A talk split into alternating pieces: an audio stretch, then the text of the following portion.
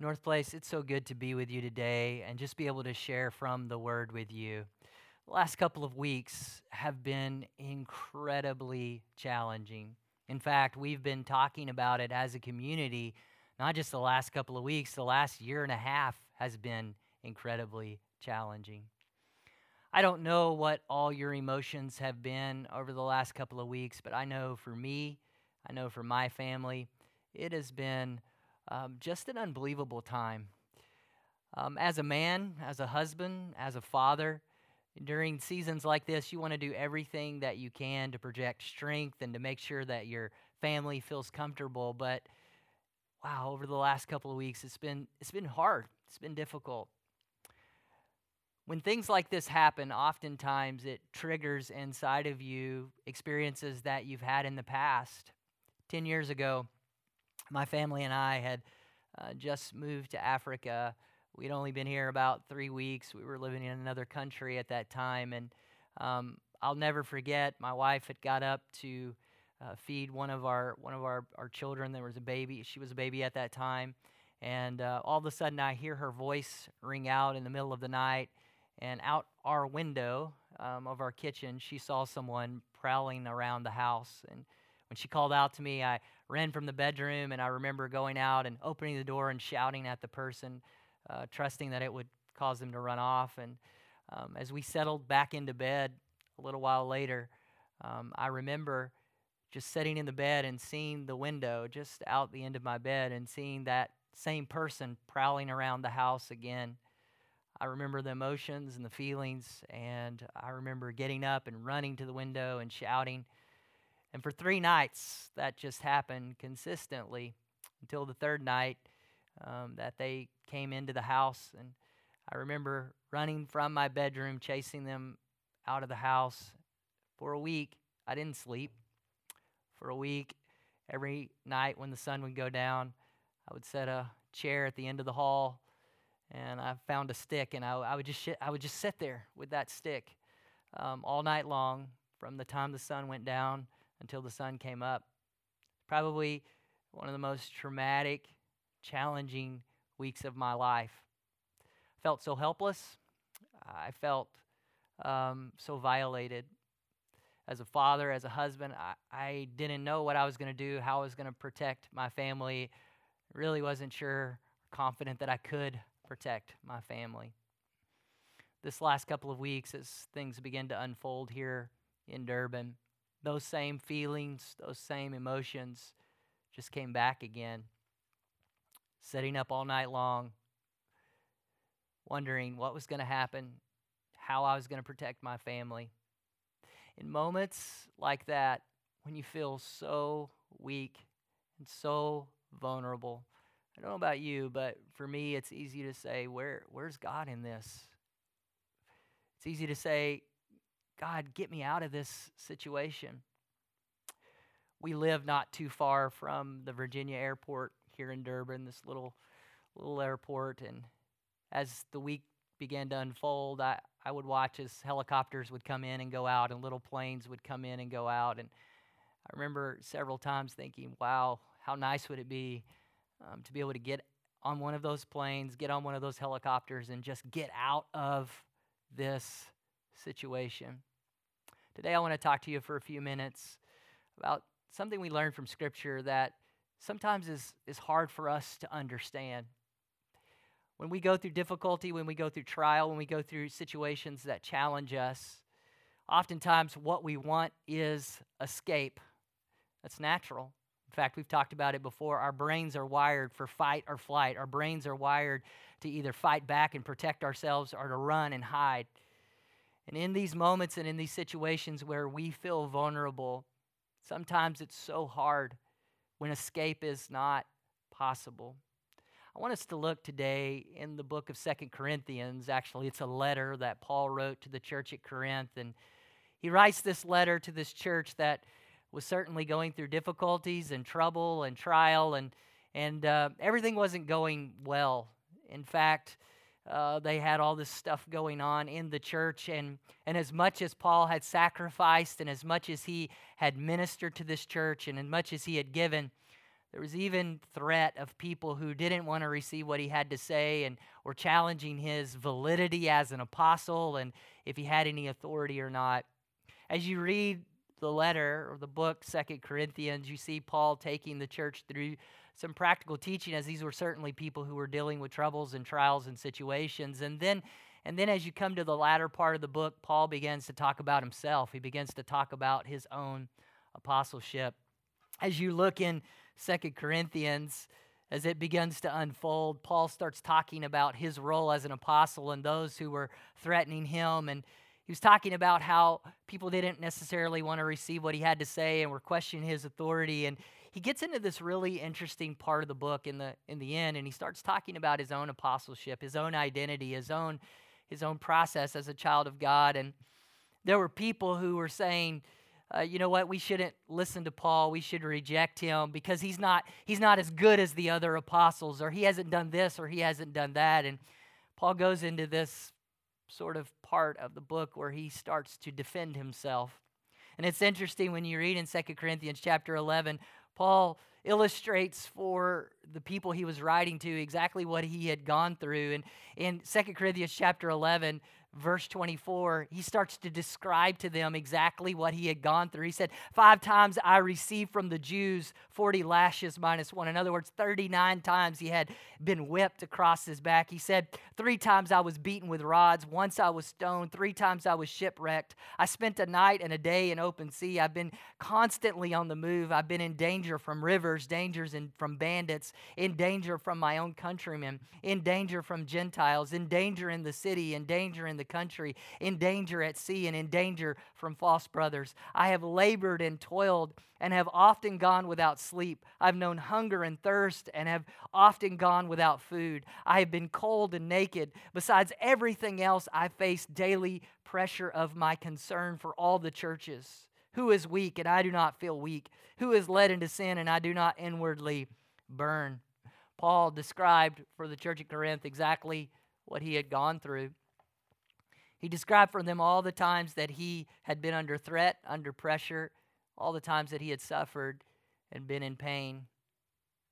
You know, as we think about the last week, some of us have been in situations where right outside our house we could hear the gunshots.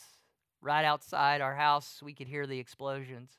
Some of us have been in situations where right down the street we live on, or maybe even our own house or our own place of work, has been attacked.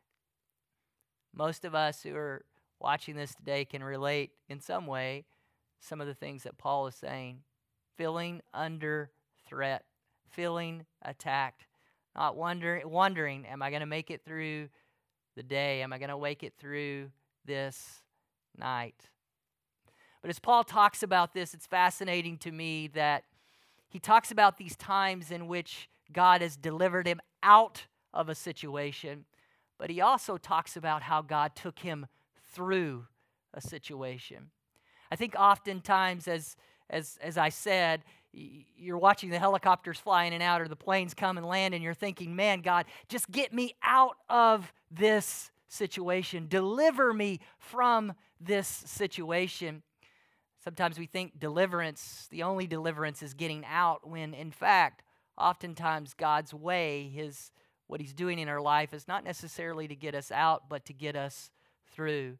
Paul goes on to talk in Second Corinthians to the church there who some are comparing, comparing him to these other apostles and undoubtedly are saying, well, he's really not an apostle. He's really not a man of God because if he was, he would be demonstrating all this great power. He wouldn't be going through this suffering. And he, and he makes this statement in Second, or Second Corinthians chapter 12, verses uh, 6 through uh, 10 that I want to read to you. He says this He said, Even if I choose to boast, I would not be a fool because I would be speaking the truth, but I refrain, so no one will think more of me than is warranted or what I do or say, or because of these surpassingly great revelations. In other words, he's just said, Let me tell you about this revelation that God gave me. As people are questioning whether God is really with him, whether he's really apostle, whether he's really a child of God, because he's having to go through all of this suffering. He wants to clarify for them. He says this, therefore, in order to keep me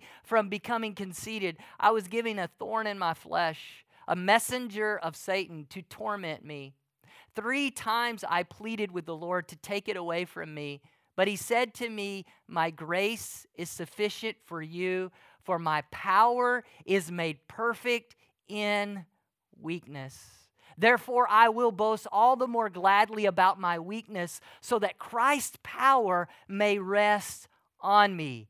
That is why, for Christ's sake, I delight in weakness, in insults, in hardship, in persecution, in difficulty. For when I am weak, then I am strong. Friend, I, I just wanted to share with you today. Certainly, the testimony of Scripture is that our God is a God who delivers us.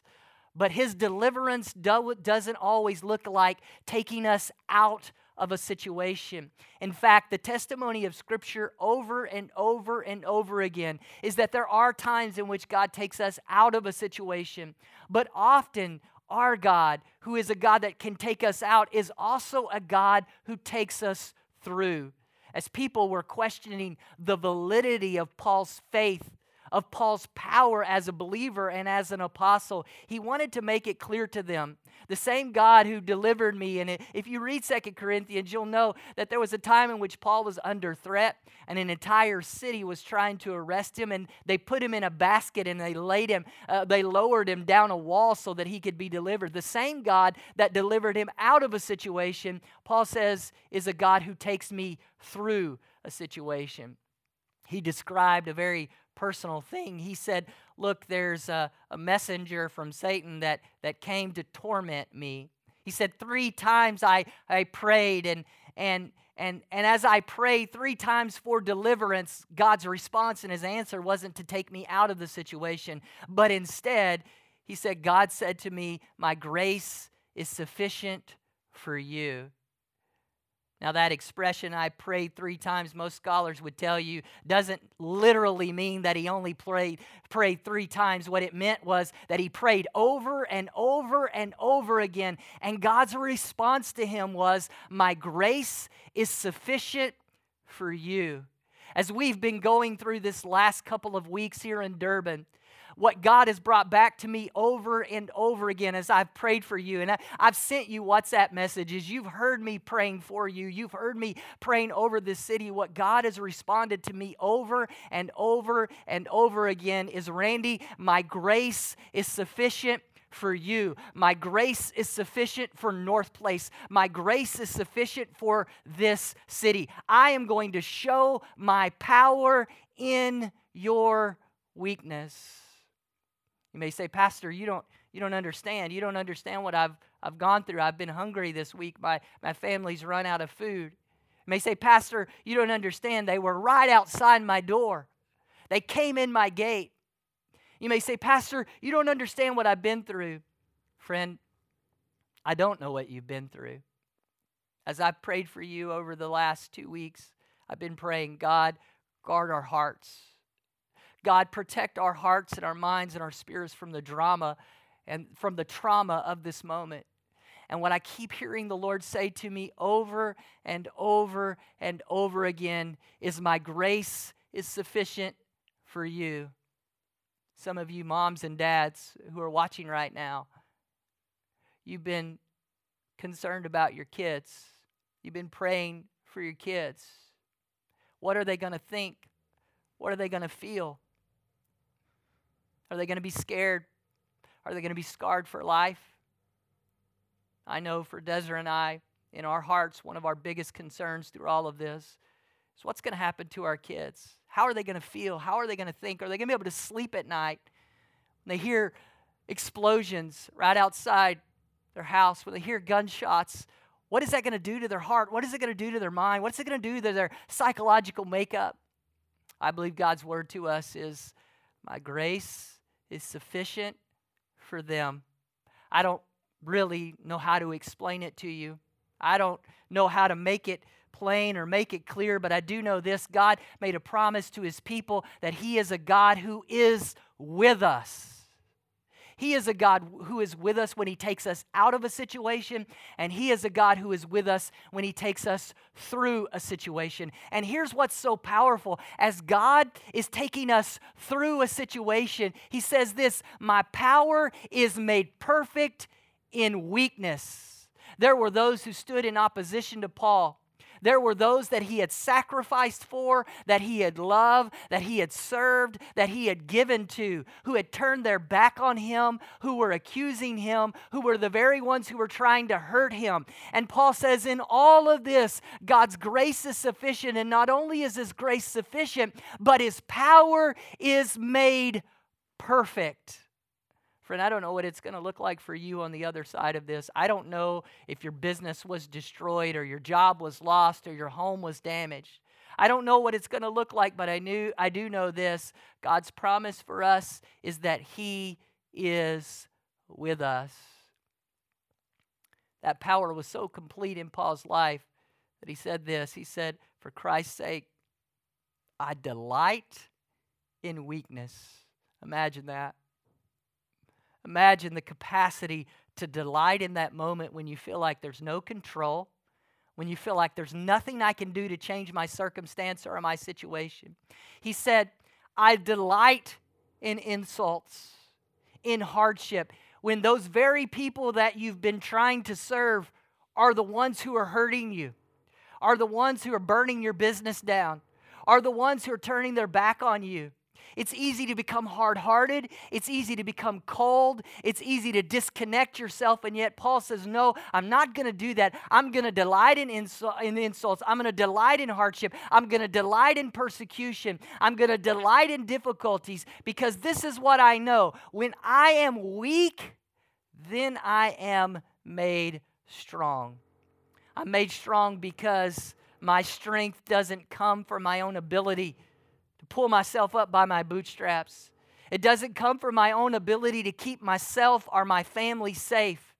My strength comes from a God who is with me. He's with me when He takes me out of the storm, and He's with me when He takes me through the storm. Ten years ago, for a week, every night, I stayed up all night long with a little stick, thinking, how am I going to protect my family? This last week, as I stayed up all night long, same thoughts, those same feelings, those same emotions came flooding back. But in that moment, what I kept hearing the Lord say was, Randy, my grace is sufficient. And in your weakness, I'm going to be glorified. In your weakness, I'm going to show you my power. I'm going to show you my faithfulness felt like the Lord was saying to me, Randy, guard your heart, guard your mind. Don't let the enemy lie to you. I want to say to you today, North Place Church, guard your heart, guard your mind. Don't let the enemy lie to you.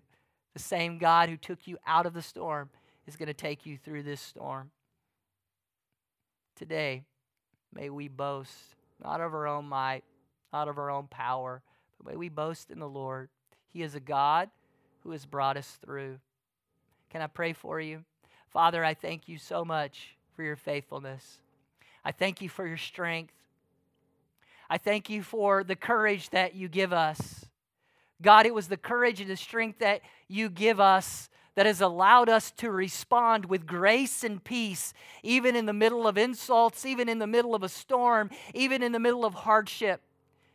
God, it is your strength that allowed us as a community here in Durban to stand up and lock arms with one another and to guard our neighborhoods and to protect one another and to share with one another. It's because of your strength. It's because of your power that we entered into a season of generosity and we emptied our cupboards to share with one another and to love on one another. God, I pray that you be glorified during this season that the enemy not receive any glory, but that you be glorified, that your power be demonstrated in us as we love one another. The enemy of our soul wants us to hate one another. The enemy of our soul wants us to turn on one another. The enemy of our soul wants us to attack one another. But God, you've called us to a better way. You've called us to love one another. You've called us to end racism. You've called us to end jealousy. You've called us to end rage. You've called us to stand for one another. Lord, I pray for us as a community right now. Give us great strength even in our weakness, even when the enemy attacks, even when the enemy comes against us.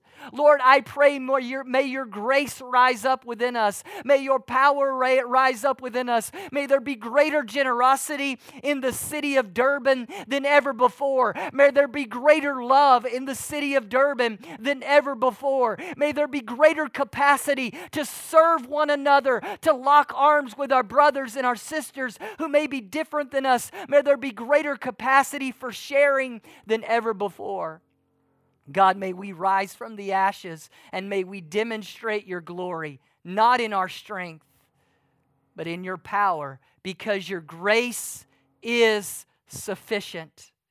God, for those who are dealing emotionally or spiritually or even physically with the ramifications of the last couple of weeks, Lord, I pray for healing right now in Jesus' name for those who have been having a trouble sleeping at night. Lord, I pray for precious, sweet sleep in the name of Jesus. For those who have been on edge and, and having a hard time getting their nerves to calm down, and those that have been feeling anxious, Lord, I pray for sweet release in Jesus' name, for peace to just rest upon them. God, as we place our trust and our confidence in you, we thank you, Lord, for all that you're doing. We thank you for all that you're going to continue to do. In our weakness, you're going to demonstrate the perfection of your power. Lord, we declare it and receive it in Jesus' name. Amen. As I've been speaking today, you're probably hearing the construction noise go on. Here at our facility, we're moving on. Even in our weakness, God is demonstrating His power and His strength. He's bringing resources to us to allow us to keep moving forward, to not just share with our neighbors and bless our neighbors, but to keep moving forward in what He's called us to as North Place Church. This promise that we see demonstrated in the life of Paul is true in your life and my life today. Together, North Place Church, we're going to see Him show and demonstrate His power. Can't wait to see you again. God bless you. Have a great week in the Lord.